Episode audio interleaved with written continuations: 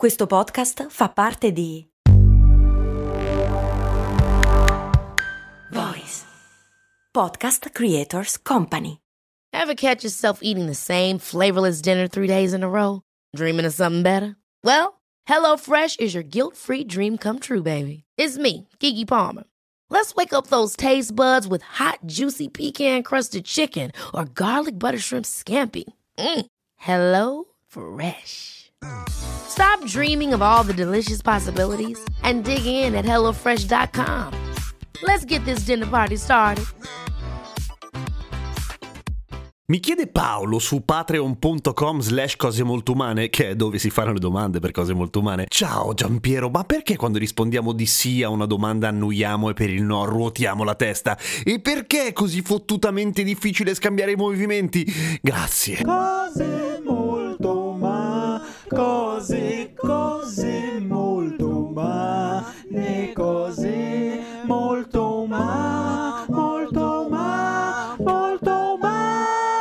perché è difficile scambiare i movimenti è perché sei abituatissimo a fare esattamente il contrario, ma ci si può abituare a fare il contrario e poi capiamo anche perché uno mai dovrebbe farlo. Comunque, la risposta alla domanda del perché si annuisce e si scuote la testa rispettivamente per dire sì e no, quando te la spiegano in comunicazione più o meno dici sempre così. Ma dai, figa, è vero. Perché la spiegazione è in realtà molto semplice, cioè quello che è il gesto dell'annuire non è altro che la forma breve e super riassunta e compressa di un inchino.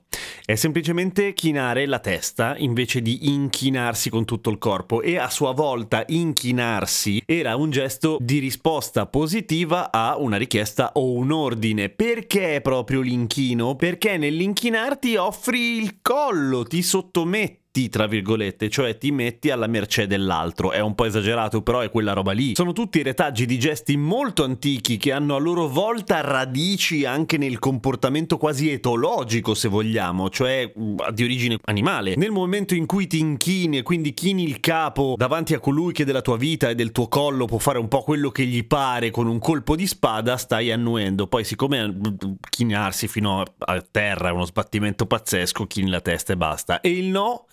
Il no è ancora più facile. Come fai quando ti vogliono dare la pappa da bambino che non hai voglia? No! Così. E muovi la testa, tutta la testa per dire di no. Dici di no. Impari a dire di no così per sempre. Ed è la ragione perché praticamente in tutto il mondo sì e no si dicono nello stesso modo. È chiarissimo. Tutto torna e poi arrivano i bulgari e ti mandano tutto in vacca. Perché in Bulgaria si dice esattamente il contrario.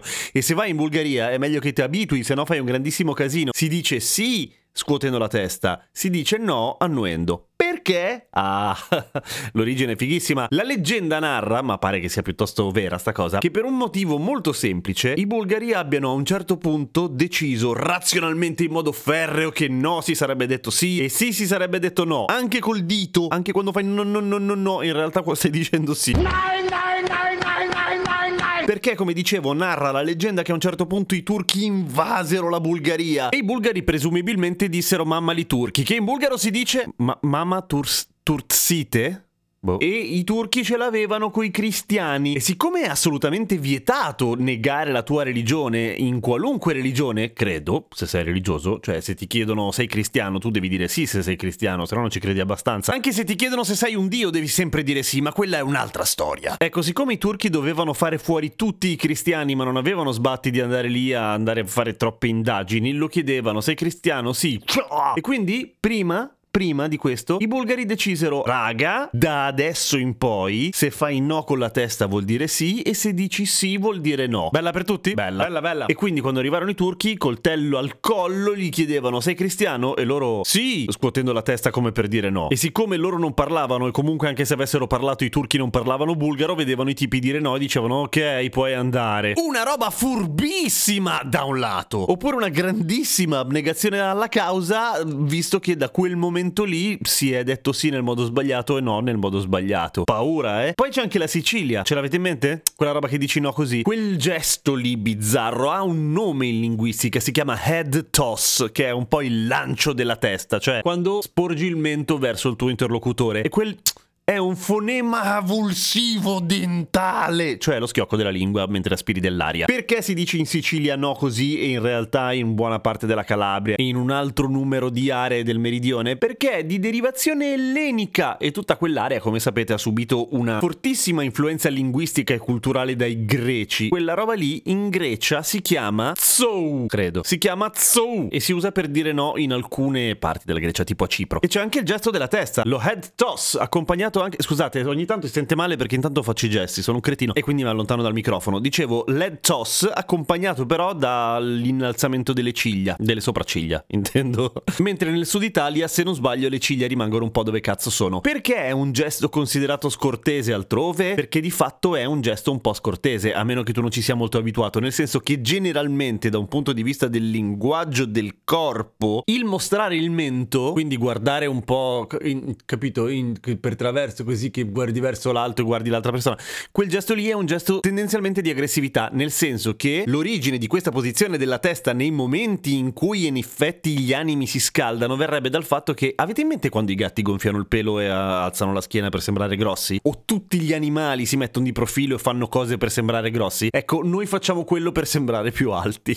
Ci riusciamo? Mica tanto, il fatto che siamo bipedi, siamo un po' sfigati per quanto riguarda le strategie, però mh, viene da quella cosa lì. Per cui il n accompagnato dal gesto considerato aggressivo suona male se non sei abituato a prenderlo semplicemente come un diniego. Anche se in Sicilia non è esattamente cortesissimo, però è accettato. Mentre se in Lombardia rispondi così mentre stai, non so, prendendo il caffè al bar, probabilmente ti mandano a cagare. Ipotizzo. A domani con cose molto umane. Ah, già che ci siamo, ne approfitto per fare subito un'aggiunta a questa puntata, perché mi scrive la patron Silvia, mi dice "Pensa che io uso questo esempio nelle mie lezioni di linguistica come caso di arbitrarietà, perché mica solo in Bulgaria funziona come dici, in buona parte dei Balcani e poi in Oriente, ad esempio in India, anche se non esattamente così, ma il sì si accompagna a un bello scuotimento di testa, per cui niente, siate pronti a dire sì o no a seconda di dove siete e cercate di informarvi appena arrivate prima di fare dei casini pazzeschi, tipo che ne so, comprare tutta l'enciclopedia Treccani senza volerlo in bulgaro.